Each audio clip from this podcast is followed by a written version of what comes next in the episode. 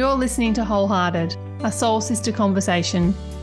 You're here with healer and intuitive Donna Lee Wynan, life coach Prue Sulecich, and women's empowerment artist Tanya Marie Reeves. Together we are navigating life on purpose. We're pushing boundaries, being imperfect and unstoppable. Join in the conversation by being a part of the Facebook group and connect with your own soul sisters. We are here to inspire and encourage you to live fully into your own life, to be the compassionate observer of your thoughts and feelings, and to make a conscious choice to change what is in your power to change. We are so happy to have you here. Oh, hello, beautiful souls. Welcome to Wholehearted. Hello. You're here with Prue and Donna Lee and myself, Tanya. Hello, everyone. Amazing day. How is everybody? I want to start with our lowlights and highlights. Okay. I have my highlight is that my big baby girl's home this week, which is amazing. So Stella is home until she gets her visa and then she goes back. So just hanging out with her. And yeah, so that's been nice because she's been away for 4 months. So yeah, get to squeeze her. She annoys the shit out of me, but I do love it. Even though I always put her as the low light too when I was thinking about this because I'm like, she's so distracting. So distracting. I always say that about Ripley. He annoys the shit out of me and God, I love it. Yes. Yeah, exactly. Yeah, Stella brings such a different energy to our home. She's like silly and crazy and just... she will just walk into the room and if everyone's miserable, she'll just like call us all out on it, which I quite love, even though I get annoyed, pretend I'm annoyed at the time. Yeah. So, yeah, she's just funny. She just cracks me up on the daily, which is nice, but also stresses me out on the daily. And my low light is these last couple of days I've been feeling rushed and overwhelmed. I've had those two feelings really hanging around these last 2 days. Like yesterday was a shit show for me and I was just felt so behind, you know, Monday morning and I already felt behind. You know that feeling that you have? And you're like, oh, God, I feel like I've started this week on the back foot. It's going to take a lot of mental, like commanding my mental presence, I suppose, and to sort of let me drop back into my body and allow... which I'm working on, not quite there yet, feeling really tired and already exhausted today and it's only Tuesday. That's my low light. How about you, Donna Lee? I'm tuning into what would my low light be. My low light would be that I was all packed, ready to go to play hockey on Sunday, food packed, car packed, everything packed, went and got fuel. The universe had a different plan. And I was pumping up my tyres and thinking, okay, this tyre's taking a long time to pump up. So then you had thought, could be a puncture. And I looked and there was a screw sitting directly 12 o'clock on my rear left tyre. So, cut a long story short, that was a low light, but then it kind of turned into a highlight because I came home and made a decision, rang the NRMA. Then I thought, it's not the matter I was already late. I'd allowed a lot of time because I had a late game, but I just let my intuition actually reshuffle and I went, okay, I'm not meant to go. So shifted from that and then there were some women from South Australia that are up here doing some readings and healing work that I know. They run the Psychic Fair. So I'd text them because I wanted to catch up with them before they left. And so then we ended up spending 6 hours together, giving each other healings, and it's been humongous. Beautiful. That sounds nice. Yeah, intense but nice. Yes, yeah. Nice and not nice, bittersweet. Yeah. That's cool. Yeah. About you, Miss Tanya? Miss Tanya? My low light, I've been having a lot of extreme heartburn lately and the other night it was so bad. I was up pretty much the entire night and the times I did sleep, I actually was having to be sitting up. So I just had to sit up in bed the entire night, plus getting up and trying to have things to calm it down. But, yeah, so that was definitely my low light this week. My highlight is that it's just been really nice being the last couple of months. I've been working for the man full, like pretty much nonstop. So I'm back to 4 days a week, and that means I've got 3 days at home. And it's been so nice being in the studio and spending that time doing what I actually want to be doing, not what I need to be doing. So, and if everyone, you know, I'm not sure if you're putting it on your public stories and stuff, your latest artwork, stories. The commissioned, beautiful. It's so, so beautiful. Pretty privileged when she's doing that, because you can feel her warmth and how it nurtures her soul, and it's certainly shining in this one. Yeah. She's behind me, actually. Yeah, so gorgeous. Oh, she's going to give us a sneak peek. You'll have to watch the replay on Facebook when you get it. Oh, so wow. So, look at that moon. I know, the moon. And we've just had a full moon. So, yeah. And I just want to add to your tiredness. Yeah, your tiredness is relative to the energies of the universe too, because I've been feeling much the same pressure. Yeah, the tiredness, I do notice after a full moon I am like that.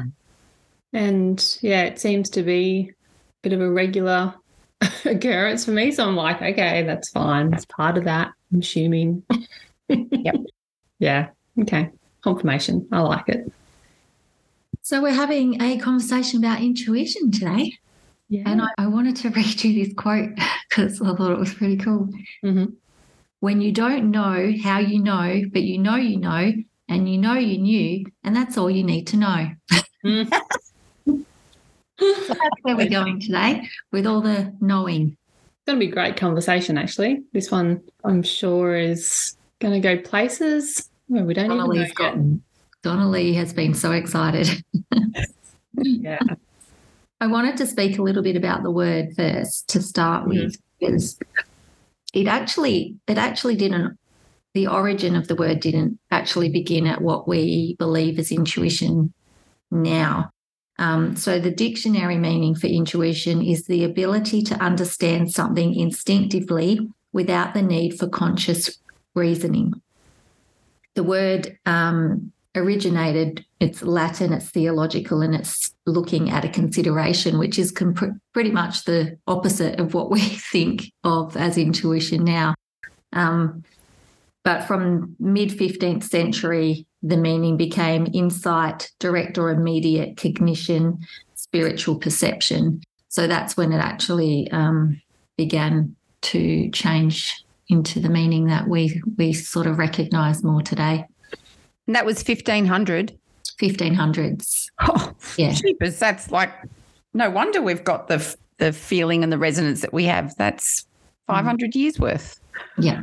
Yeah, so Donna Lee, I think you should start, because you were talking last night and you were like, I'm so excited, I've got so much to say, so let's get moving. Well, I did a bit of research like you did as well, so it was just good to get a connection to what that means through the dictionary. And I've written quite a lot of things. The research that I did was around, your gut-brain connection. And I think this conversation is going to do a full circle around how we relate to intuition, how we can use it as a valuable tool, how we're not encouraged or supported to listen to our intuition when it can be so strongly pulling. And I think that's to do with Prue's work in limiting beliefs and systems, and, maybe over all of the years of, I was looking up some stuff around the Industrial Revolution where things started to change around how we instinctively did things and possibly lived more instinctively, lived more hands-on, to then we became more mechanicized. And that was a really interesting fact, because I actually felt that shift, and, it was all for the benefit of evolution, but it also took people away from their natural habitats in a way and into this other world of, mechanization. That was, so that came up about gut, making gut decisions and, leading with your heart. And I look back over even with women, the way women and I'm speaking of women because, you know, when we talk about when there are changes in the world and it'll be one person that makes a change and then leads a change, and then there's this constant hard work. I mean, we do it all the time, this constant hard work showing up. And I think that's intuition coming back in, and, you know, there's this drive and this potency around you can't explain it. You just, you know, there's people that have risked their lives over a cause. And I think that's really important to remember, that that's an instinctual thing. It's with us. It's been born with us. It carries through all of our generations.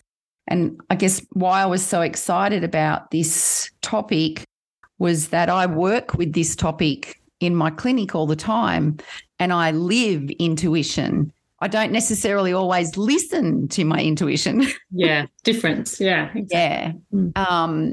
And what I've noticed in the past, 4-6 months is what's changing in myself around trusting my intuition. Can I read this channeling? Hopefully that will give some clarity. Yeah. So last night at like 4:23 a.m., spirits tapping on my head, and I'm going, okay. So I sat in the dark, and this is what came through, and hopefully we can lead from this. The inner sanctums of your own intelligence, the workings of your internalized workings, the immediate driver of your soul. You can't get any more clarity on your intelligence than to be your intuition. It's honoring to live from that space. Your soul sings hallelujah when you choose to be your own intelligence. The inner workings of your beating heart, the soul's voice resonates its joy in hearing you, feeling you, being with you, in speaking the language that is wholly, solemnly your truth. It's sacred language of your soul's existence. It calls to you all of your life, and it's like hit and miss. The patience and persistence of your soul's want of you to be in the hearing of it is similar to that of a parent's external love of their child. This is a gift that is being human. There is no other being on earth that can have this internal, insightful, deep personal experience as being in your own intuition.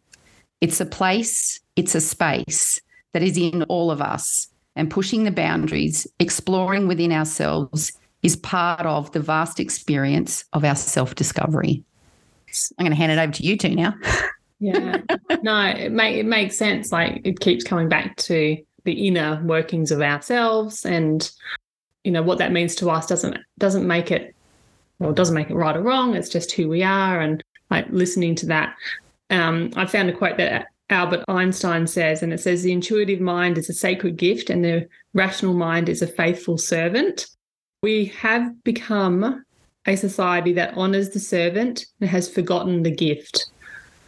And it's so true. So I think that really aligns with your message just there, which is, it's all about, the inner workings of our soul opposed Absolutely. To anything else, and learning to listen to that, because everyone gets the tap of our intuition, but if we actually listen to it, or does our critical mind take over, which is the servant, really. And we are just like being the servant to our critical mind, and then showing up in the world as someone that we're not, because we think we should be. And I think I really like that quote. I've heard it before.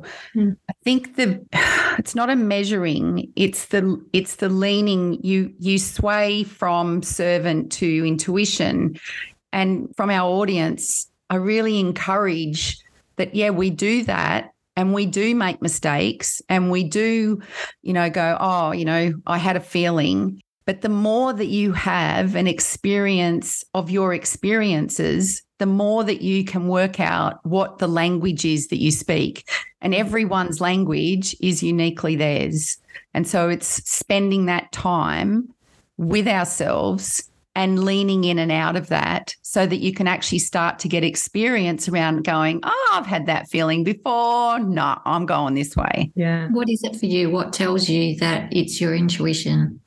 It's an all body feeling. I'm even feeling it now.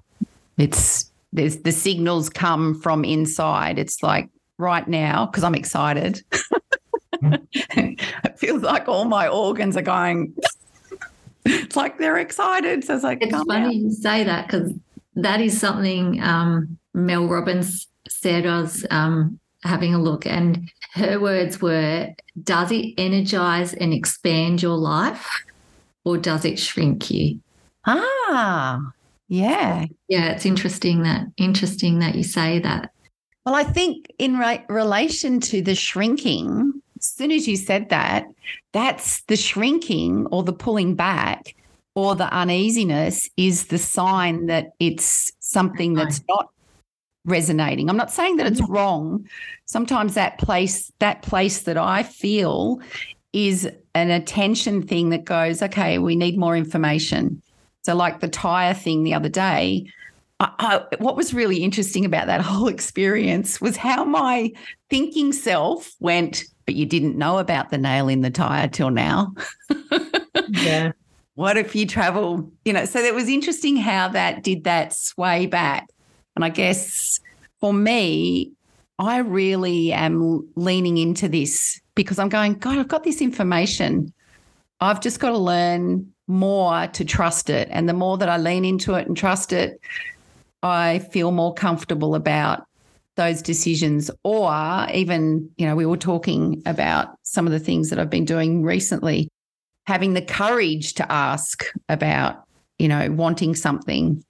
So that's a different kind of leaning into. So you've got that preventative going, I shouldn't, and then going, well, just do it anyway, because you've got this different kind of feeling. And then so you take this courageous step and, say whatever you want to say. And then there's this, it bursts a bubble. And that, I think, what they're showing me is how we expand the trust in that.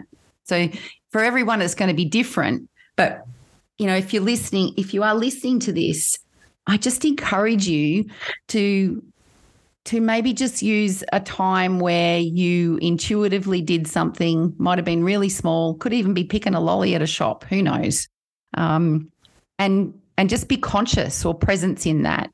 You don't have to, it's not something you can do all the time, but take note of how your body feels. I really do believe we all have that body instinctual stuff. It's just different levels of awakening, I think. I don't know, what's your thoughts? Well, that's the difference, right? How you were saying with the tire. I have had a real struggle most of my life knowing what is intuition and what isn't intuition. I've been very, very divided on it. Like, what's real and what's not real. But that's the difference, is that your intuition is a knowing and a feeling and a sensation. You immediately know an answer. The rest is chatter and conversation and reasoning and thought, and that's where the difference is. You're not thinking it. It's just there, immediately. There, you don't literally form those words, and you feel it. It's a thinking. It's a feeling, not a thinking. It's funny that we were talking about the intuition and instinct. I do think there is differences between those two things. Instinct is like that primal brain type of stuff that can be a bit reactionary. It's more behavioural, that type of stuff. Still a feeling also, but it's more of a, can you hear the difference, like instinct versus intuition? Yeah, and, absolutely. Yeah, and so when the intuition, for me, when I was sort of like doing a bit of my own research and stuff, what came up for me was, and I said this earlier in the call about just our podcast, was the unattachment. That's almost how I feel when I'm feeling really intuitive about something. Yes, I do have the excitement that you were both talking about as well on a certain level, but it's also that real unattachment to outcomes or unattachments to things. It's that, this is a knowing, it's the neutrality of it for me. Absolutely. And then there's also the discussion about intuition versus ego. So let me just see where my little notes were about that. The intuition versus ego is like the intuition guides you for like a higher purpose, while the ego urges you for usually a outside validation, like some sort of outside validation, while the intuition is guiding you yeah, guiding you. And again, it's that neutrality of it, the attached to nothing type of thing. When you're in that thinking mode and you're like, I don't even know what this is, that's when you're already in your ego. You know, if you're thinking about it, you're definitely in your ego. It's, and like you said before, Tanya, it's just that feeling. It's like, you know, immediately, you know, you have that feeling, and usually your critical brain and your thinking brain, your ego brain will override it to seek some sort of outside validation. Usually that's what I've seen out in the world anyway. Yeah, intuition versus ego, intuition versus instinct. And then, yeah, intuition for me is almost neutrality. Yeah. Your intuition can be tainted. It's made of you. It's going to be tainted, whether that be, you know, from past lessons or, you know, subconscious. Mm-hmm. And it's not going to be, it's not right or wrong. It doesn't mean that you saying one thing, using your intuition and saying one thing is not going to be the same thing that's right for somebody else in the same situation. Mm-hmm. It's true for you. Yeah, it's true for me. And that's it. There's, you know, I think Albert Einstein also says, sometimes I just know I'm right, even though I've got no proof, you know, basically, or anything. And even stepping in and not ever having proof that you know something is right for you. And I suppose it's not right, like it is the right, like full stop for the world. It's like right for you. That's the difference. And the more you use, and it's like a muscle, so the more you use it, the more you're going to recognise it. I think also your intuition can learn. Yes, yeah. Mm-hmm. Yeah, which is what we're all doing. It's like leaning into this, feeling it our way through, and, you know, and we're asking all you who are listening to do that as well. Just like, you know, I explain it by being that conscious observer, you know, or the compassionate observer of what's going on. It's like there's no judgment on it, just feeling how things feel in your body, what sparks like some sort of emotional charge in you, whether it be negative or positive, and what does that mean to you? Like you have to decide the meaning. And it could be different in the same circumstance. Yes. At a different time of your life. Mm-hmm. Absolutely. And it's an asset. It's, you know, I'm just looking at the notes that I've written here, and, you know, it was talking about what's felt in your body, what flows with ease. So you can, you know, you might have an intuitive idea around developing a product, let's say. So there's this drive that you want to do to develop this product.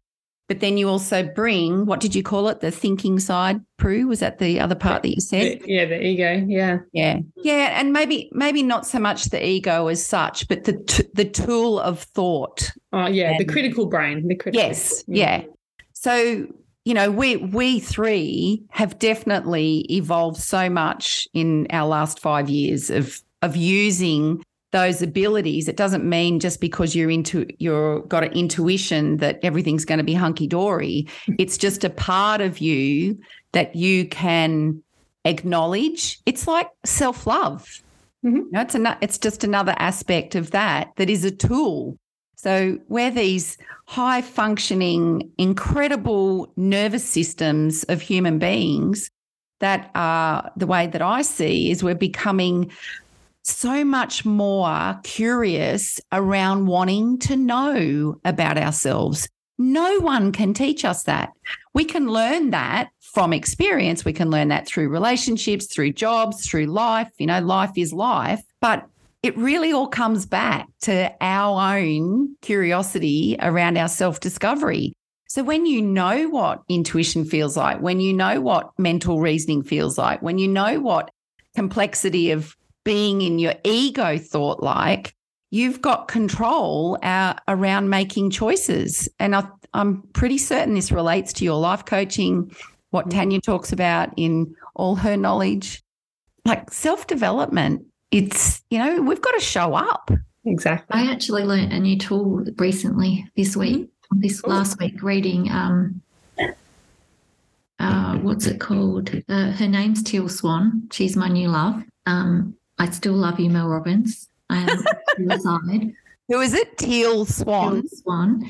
It's similar to something Mel Robbins has said earlier, especially when making a decision, like what she would say, you know, what would someone else do? What would Mel Robbins do? someone who you kind of admire or look up to or want to be more like, what would they do in your situation?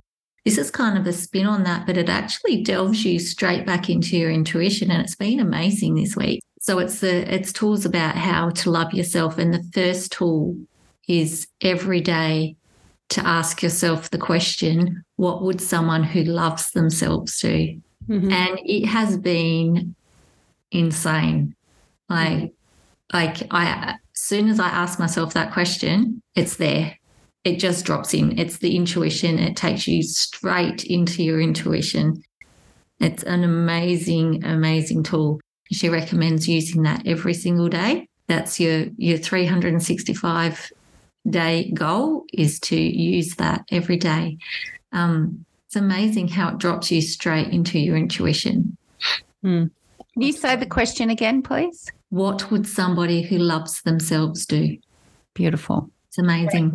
Powerful questions allow powerful answers.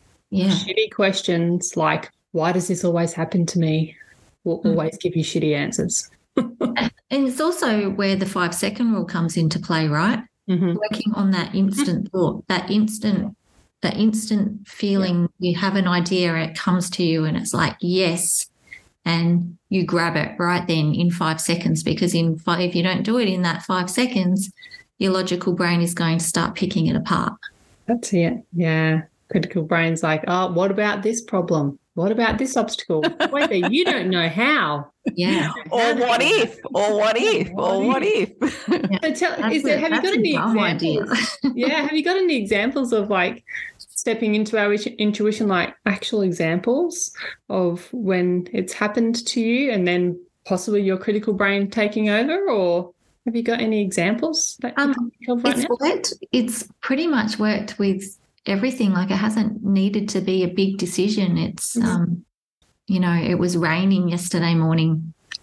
I'd already had a week off of gym because I'd hurt myself, and I was like, okay, I'm feeling better. Monday I'm going. And then I wake up and it's raining. And this may sound weird to people who live in areas where it rains often because you still just get up and do the thing. But here in Broken Hill, it's like, if there's a rainy day, that's an excuse to not do anything. Mm-hmm. So I was like laying there and I was like, oh, do I get up? It'd be so nice to stay in here. And I was just like, what would someone who loves themselves do? And it was easy. It was get up, because that's the promise I had made myself. It's, congruent to my values and my goals. And yesterday, that was what someone who would love themselves would do. Yeah. Yeah. Beautiful. So, yeah, big or small situations, doesn't matter if you. Mm-hmm. Eat that chocolate, don't eat that chocolate. Yeah. And it's got nothing at all to do with, the calories in that chocolate or what you could do in that moment is eat that chocolate because you want it and it's what it's telling you to do.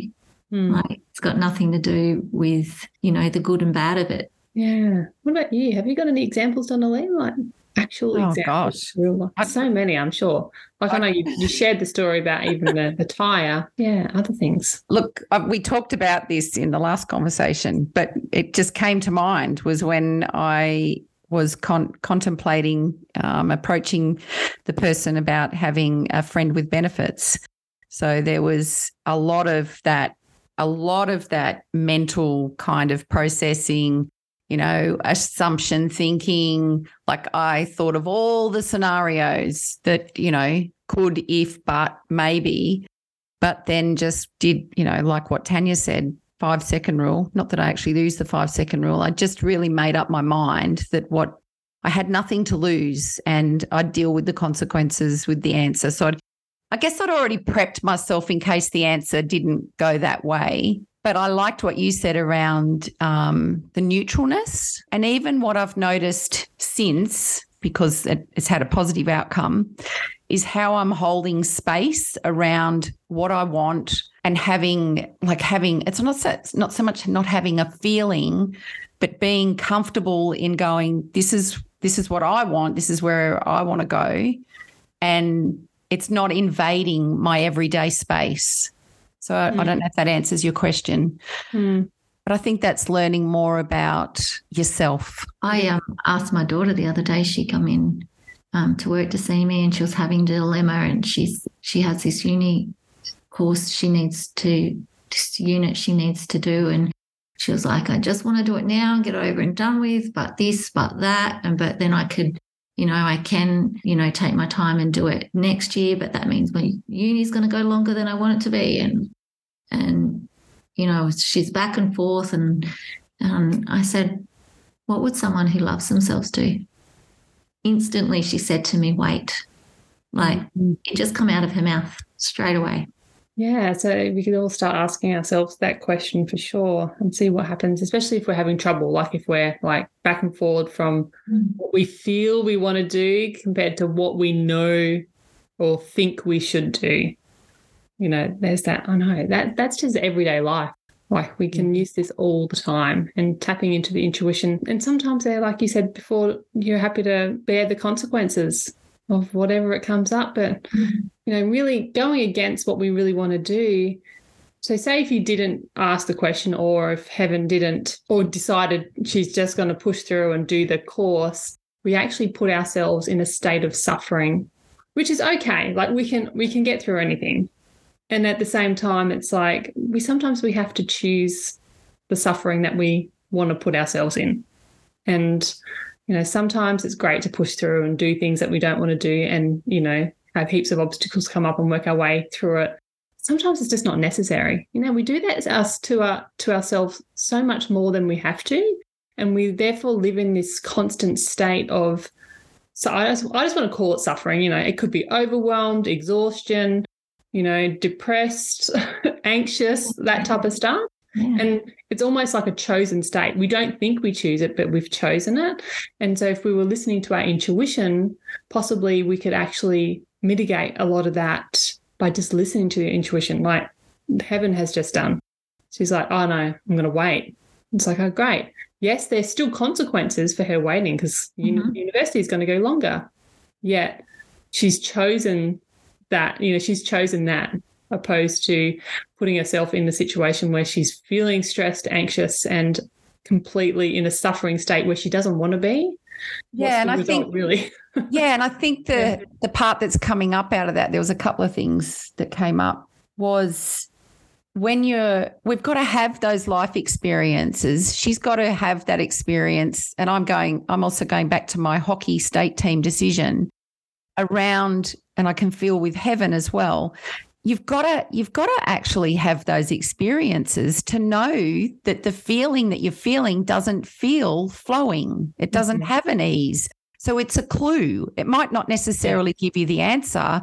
And the other part that popped in was, there's a thing, I want to come back to relationships, but really important was that Heaven and Tanya talked. And so it's absolutely valid to have people that you can feel safe with, to have those conversations, because often it's in that conversation that you get a different perspective from someone else's intuitive perspective or their sense to be able to give you while you're turmoiling in that that situation where you can't find, the answer, but you don't want to make the decision.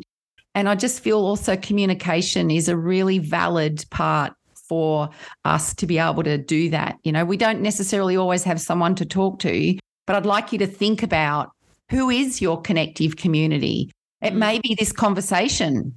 This conversation could be your best friend talking to you. So, I've got some things written here about types of intuitive thinking. So there's the mental intuitive thinking, emotional intuitive thinking, psychic intuitive thinking, spiritual intuitive thinking. So we're talking about intuition, and we're talking about the complexity of that as well with thinking. But know that as we learn more about ourselves, we go to those resources, we reach for the things that we know support us, or even when we're uncomfortable, knowing to lean into that, or where we go to get supportive, constructive criticism, which I don't mean criticism. And I was looking at you, Prue, and, you've talked a lot about your relationship with Joel, and it just prompted me to think, okay, we can have our intuitive thoughts and whatever, but if we don't communicate, they can't read our bloody mind. No one can read your mind. Yeah. And if you don't, you know, if you're not reaching into those resources, and sometimes those resources are really uncomfortable to reach into, how can people know? So, you know, we're this connective community, and I know there are people listening that don't always have that available to them. So we've got to look for ways. What feeds my soul? What nurtures me? You might not know that much about yourself. Well, you know what? This conversation is a great place to actually realise that you do know. And it's just like you were saying before as well, Prue, about the suffering, it can also manifest in other ways. You can have physical pain. It can manifest in negative circumstances around you. It's not just all inner, but you are your thoughts, and it will come about somehow. Yeah. Like think of all like the relationships we've been in the past, you know, where we possibly had an intuitive feeling, like Tanya, you can feel like you're listening into this one about something, and even people on the outside, or you were having that conversation with others, and you were just shutting them down because it's just ignoring it. Yeah, ignoring. Well, I wasn't ignoring it. I was shutting it down. Yeah, yeah. I was logically working around it. Yeah, yeah. You were really into the ego, you know, part of you. And it's like, this is going to work. I'm going to make it work. He's the right person, you know, all this type of stuff. And there's no right and wrong in this. It's just, it's interesting. Like, look, hindsight, it's a gift, right? We can see and reflect back on things with different eyes to when we were in things. But I'm sure there's a point through that relationship where your gut was telling you something different to what your brain was, and you decided to go with your brain. Yeah. Yeah, and on ways she laughed as well. I'm assuming you're laughing at your own relationship. Absolutely. Yeah. And how much more pain did that bring along? Yeah. Yeah. And even after the fact. Yeah. Mm. But you know, I've been so looking forward to this topic. And looking back over my life, like there's particular places where I was given a direct message, and age, relative, you know, circumstance, who knows? I'm not going to go back on that, but I look back now and it's like I'm in the essence of that space, feeling every feeling that I felt that this was not right. And yet I wanted love. So, you know, where I got 2 kids, I ended up with a house, and but now I'm going, when those feelings come up, it's like, okay, are we doing this again? Let's have a little think around what this is telling me. I still may make mistakes, but I'm not going to go against those definitive times where my intuition said, this isn't right. And sometimes, how many people, I bet there's people listening that have walked down the bloody aisle knowing they shouldn't be getting married. Me. With Ben marrying Stella's dad, I knew everything inside of my ear. My whole gut was saying, you don't need to marry this person. And my head was going, because I was 7 weeks pregnant when I married Ben. That wasn't the reason. I just couldn't wait anymore. We've been together for like a long time. I was like, I want a baby. And my head was saying, well, you're pregnant now. You have to marry him. What will everyone think about you if you pull out? You haven't. I wasn't brave enough, basically, to pull the pin. But my whole body, and my whole being was like, don't want to marry him. But I do. I know. And let's go back. Okay, we were young, right? So that's understandable. I mean, that's the whole experience, possibly, right? Then to know what that was all about. Absolutely. Mm. And I'm sure Tanya can relate to this. Whatever all those reasons are that we decide to do what we do, it's not about now about criticizing the shit out of that. It's going, wow, that was a pretty major sign that we can now relate to, and I just like, that's life. That's what we choose these experiences, but now we've got a choice. Like, and if you're listening and you're young or whatever. We're not saying don't get married or whatever. Even if you are young. Yeah, it doesn't learn it by proxy, you know? Yeah, just and I envy, well, no, I don't envy. I'm in awe of even my own daughter around how she makes decisions. And a lot of her decisions, they're not necessarily what I agree with, but I love the fact that she goes, "No, this isn't right for me." And we're in a world that says, "Na na na na na na na na." And so while you're walking down the aisle and then you decide to turn around and leave, you've got all that consequence and you've got all that audience, all that pressure, everything, and you are the one that decides to make that change. There is always going to be flackback. It's because that's the way the consciousness of society is. Yeah. But as we're altering that and being that, we are altering consciousness. There are more people going, you know what, I'm going to go on my gut. I've got no idea why. Yeah. My most recent experience of this, like the really strong experience, like obviously there's lots of little experiences along the way, was when earlier in the year I was having like a crisis. I was like, I've got to get a job. I'm going to go get a job. And I actually got a job. And I was sitting in that room for my one-day trial. It was actually supposed to be a 2-hour trial, and I was there for like 4 hours or something. And I was sitting there, and yeah, the employer was great. I actually really liked him. I was like, yep, I really like him. Yep, I really like this girl too. And the job, fine. I'm totally capable of doing it. Little bit of a stretch for me, so it was a bit of a challenge, which, you know, great. So it's ticking all the boxes, like my logical brain ticking all the boxes. Paycheck, yep, tick, that's great. I'm happy to get up to go to, you know, to work for that. Sitting in that office, I was sitting literally there. It was glass walls, so there's nothing around me. Those glass walls were collapsing in on me. Shrinking. Oh my God. You. My whole body, it was like, it wasn't the instinct, it was definitely intuition going, no, this is not right for you. This is not what you were meant to be doing. And I was hearing it, I could literally feel it. It's like there was another Prue standing next to me going, Prue, this is not for you. What would a Prue that loved herself do right now?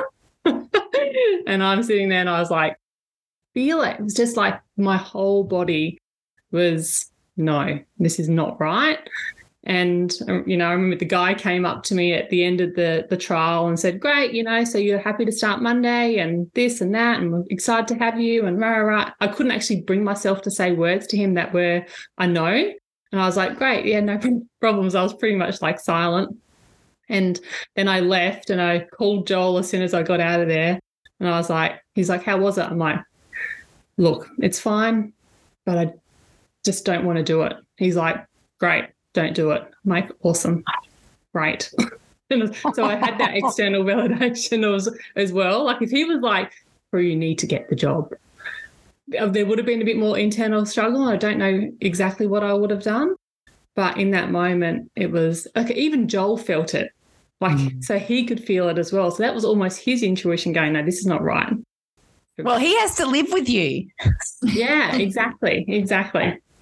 And so, you know, that's that other part of it, isn't it? Mm-hmm. You know, my lady's not happy and I'm not going to be happy. Yeah, it was like literally oozing out of me, you know, the no. So that was the strongest one I've had for a while.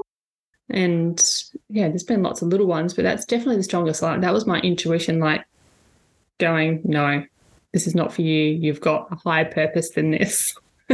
Thank God I listened to it, because you can imagine me choosing to put myself in there, and it's choosing to put myself into a suffering state almost. It's like, I don't want to do it, but I'm going to do it for money and possibly external validation as well. And like how different would my life be? How much of a spiral? Yes, I've created. Yeah, my life would be on a different trajectory that wasn't aligned to my high purpose. So just elaborate now with that decision, and it's not so much the details. What have you noticed in the flow of you and what you've been doing since then?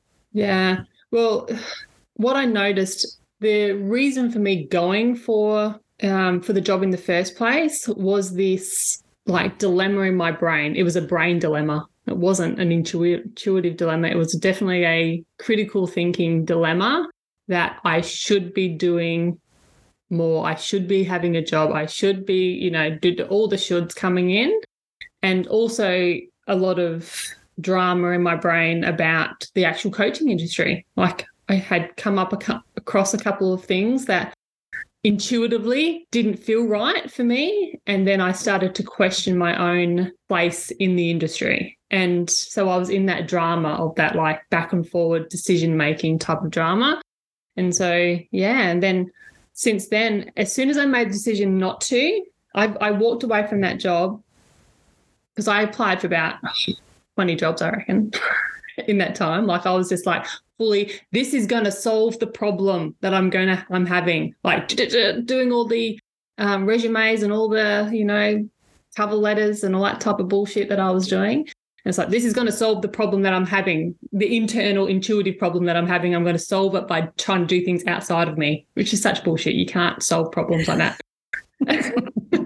And so once I left that job that I got, and I haven't applied for a job since, I made the decision from the intuitive feeling that I had. Like I had to get to that point. Like it was necessary for me to get to that point. If I didn't get to that point and I was still searching for jobs and I had no interview, that I didn't have that experience to create that full intuitive no in me, possibly I'd still be in the drama. So I had to go through that to get to here. I haven't applied for another job. I've decided that, no, this is the right thing for me. I feel it. And ever since I decided that, well, wouldn't you believe it? Things have flowed. Yeah. Money has flowed in, clients, community, expansion in my own business. And it's not about the money. It's not about that at all. That's just a consequence, and it's about me being in the state of my higher self and my higher purpose, which, yeah, I know I'm no now. I have this full body yes of I'm doing the right thing. Yep. And, yeah, and like maybe it won't be financial, and I'm actually okay with that. I mean?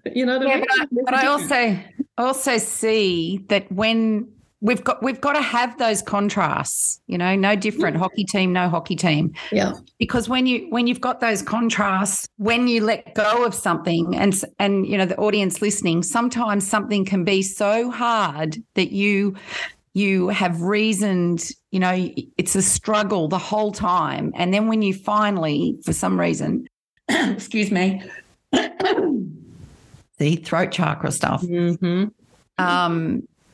when you actually let something go, there's this space. I'm sure when you walked out of the interview, you had this like, oh my God, feeling around the space. And that that's your intuitive self. That's your what is it? What would someone who loves me feel or say? Yeah. So then the space arrives for more to come, because if the space isn't there, if it's complicated, that it isn't going to flow. So that's another part around, the resistances that we receive in life. We've got to have those resistances to know what actually works for us and what doesn't. Yes. Yeah. You need to have the experience for sure. Mm. I'm really keen to hear Tanya speak about something like this from her perspective. Would you just? Yes. Quite happy listening to you two. This I know. That's why I'm asking. Oh, gosh. There's been so much. I think I've completely ignored my intuition most of my life. Specifically, I know that and I said recently that I've been living in my fawn response, living in it. Especially I have realised many times but I guess it comes up every now and again concerning men, even boys when I was younger. I don't know how many people I have slept with, probably just about everybody I have slept with, I haven't really wanted to sleep with. Yeah.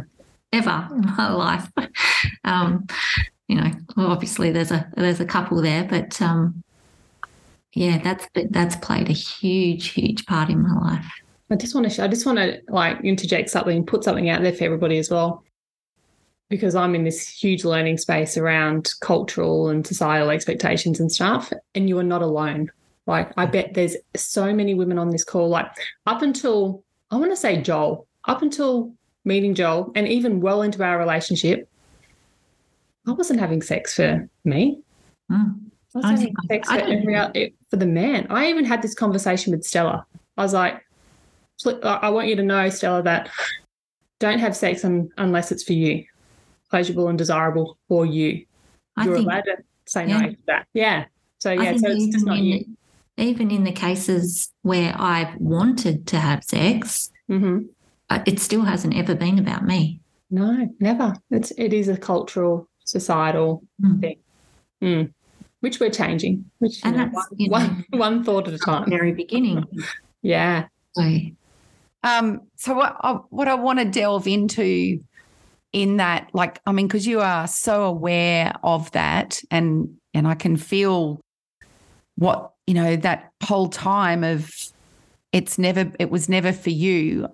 Now where you are now and looking back, what are you taking from that time for you now? I think it is definitely about learning to love myself more, learning to listen to my intuition more, and not even just learning and listening, but executing. Yeah. I think that's the biggest part, because, you know, this is something I have known I have done for many years now, but I still continue to do it. Yep. So it really is about executing, pulling myself out of the fawn response and acting on my intuition. Yeah, doing something differently. Doing it differently. So what are you doing? What are you doing differently for you? And I don't mean the act of it. Yes, I mean, well, I'm not, you know what I mean. Not in that situation at the moment, but no. But our audience is. I know what my sense of my question is, because it's from your lived experience that you are talking about changing and acting the change. So from your perspective, because your perspective is yours, but it may support someone listening to this podcast. I think the biggest thing here is, and it's a work in progress, but intentionally it's about trusting myself. It's about, loving myself and trusting myself and going and committing. And, you know, I'm not saying I'm going to be doing that 100% of the time from this point forward, but I'm going to try my fucking best to do that. But you're conscious of it. So you've got a sense of the feeling. You might not have that all the time. I just love how we're being supported. You know, I've been talking to people about Petri dish jelly, right? And it's like my clients are in Petri dish jelly. I'm the same. So while we're doing this transition, we've got the jelly still has space for us to move. Mm-hmm. And so you're being supported in leaning into this change, you know, and sometimes you lean into it and you retract back, but you're supporting yourself in your change. Yeah. Yeah. Yeah. Yeah, that's exciting. That's it. Just trying to do that, doing my best, the best that I can to lean into that, really lean into that. Absolutely. I just wanted to share the doing something differently. So it is really important, because there was a tough conversation I had to have with Joel the other night, and we sorted it out that we were going to have the tough conversation, you know, before bed. And so anyway, I went to bed earlier. He came up later. And I could tell he was happy just to go to sleep. And so was I. Like, it's uncomfortable to sit in that. So this is the doing something differently piece. This is what it can look like in real life. And so my old self would want to just be like, oh, yeah, night. Good time. Pretend that we don't really need to have the conversation, you know. It's pretty uncomfortable, so we're just going to go to sleep and just pretend it's not happening. But the doing something differently piece is like, yeah, feeling that. Like my intuitive self is like, you need to have this conversation. And then actually saying when he was ready to roll over, so I'd be happy to have this conversation, you know, and actually having the conversation. That's the doing something different, because all the other times it's like just roll over and go to sleep. So the doing something differently can look just as simple as that. But it can be, I want to also say that can be the most hardest thing. It is. And you can resist it. You could lay in bed. You'd be there probably maybe still awake thinking, you know, I didn't say this. You wake up in the morning, that resistance is still there. Mm-hmm. So it's, yeah. Mm. So, yeah, you can, sometimes. You know, and that's best conversation we've had. And so that doing something different will create the new experience, which will give you the new result. But if you don't do something different, you're always going to get the same result. So the doing something different is so important. Like I can't emphasize it enough. Like the action piece is so important. And you feel the resistance and you're like, yep, yeah, I get it. It's uncomfortable. I'm like, thanks for showing me that it's uncomfortable. And I'm going to be brave and do it anyway. Mm. Yeah. And gosh, it feels like the plug gets let out. It does. Yeah. Yeah. And sometimes the opposite might happen. It might intensify shit. Who knows? Like there might be a negative consequence. There's always a consequence, whether it's negative or positive, you know, depends. But on both sides. On both sides. Scale, yeah. It's just more likely to be negative if you don't take the chance. Yeah. Yeah, and sometimes the negative brings a positive too. Yeah, it does. Yes.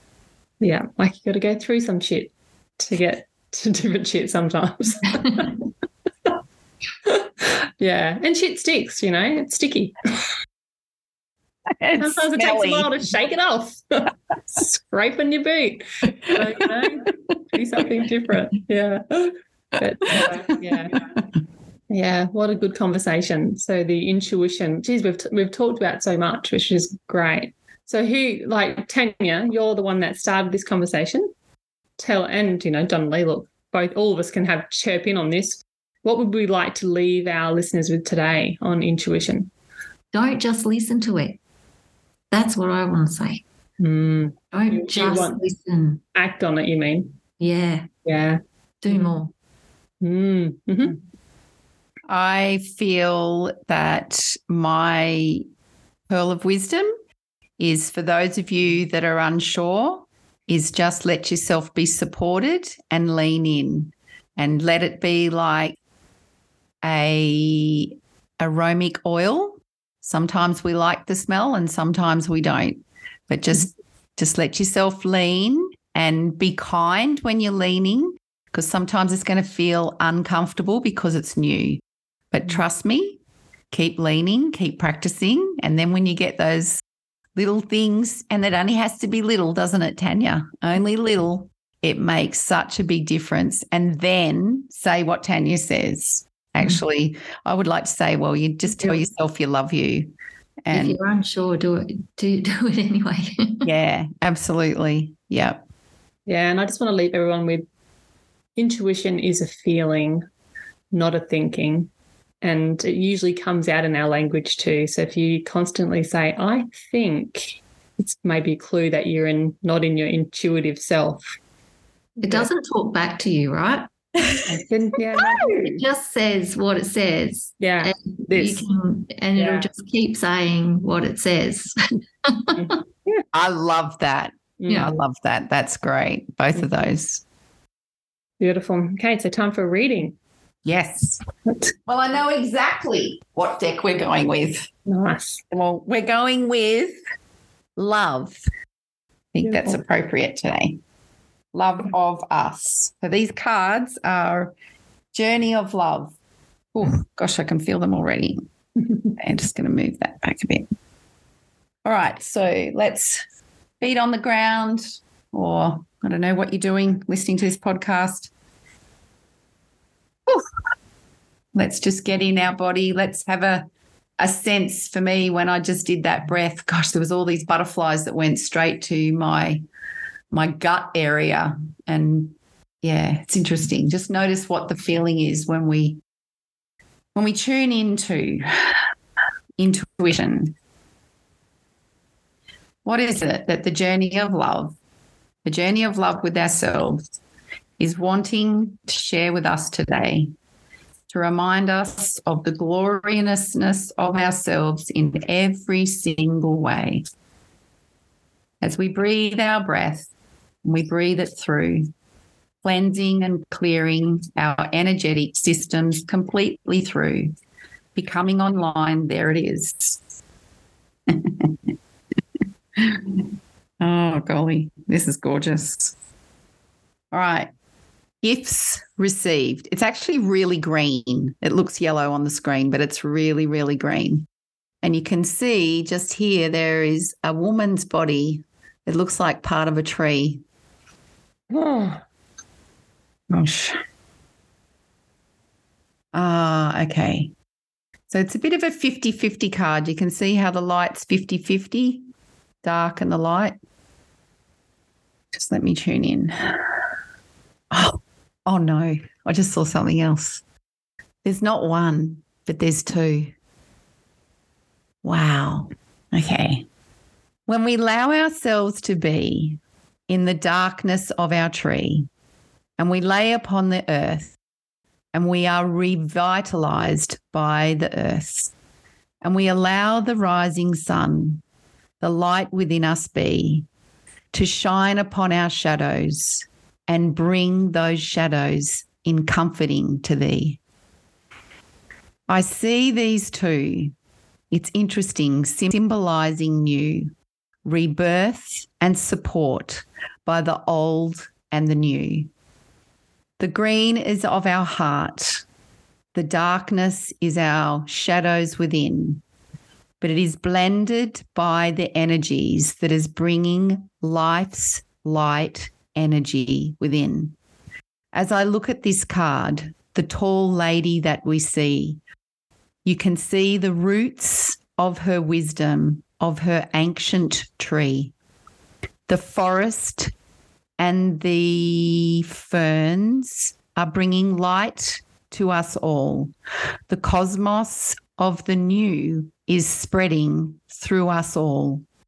As we allow the new grasses to be grown and shone through, allow your solar plexus just below your heart chakra to be the shining yellow light through. Receive your gifts.